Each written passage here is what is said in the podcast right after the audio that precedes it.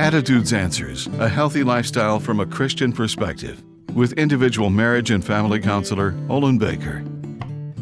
Anger is a snare that has the potential for wrecking the strongest commitment to remain calm and in control. Permitting anger to control a situation is what most people want to avoid.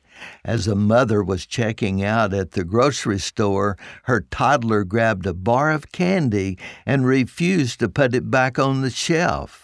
The mother responded with a practical reason for denying him the candy.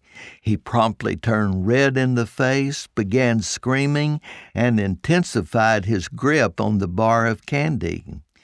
As others looked on, the mother's face also turned red with embarrassment, which was a prelude to her anger.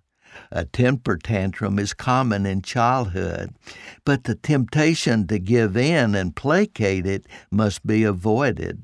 Anger is not a bad emotion, but it can be disturbing. Psalms 30, verse 5, describes God's anger as lasting only a moment, yet his kindness lasts a lifetime. You can control your anger by refusing to use it as a weapon or tool for managing difficult situations. I'm Olin Baker. Attitudes Answers with individual marriage and family counselor Olin Baker is focusing on the series Up Against the Cutting Edge. Subscribe to the Attitudes Answers podcast on your favorite podcast platform. For a free transcript of today's show or to learn more, call 713 664 1475. And thanks for listening.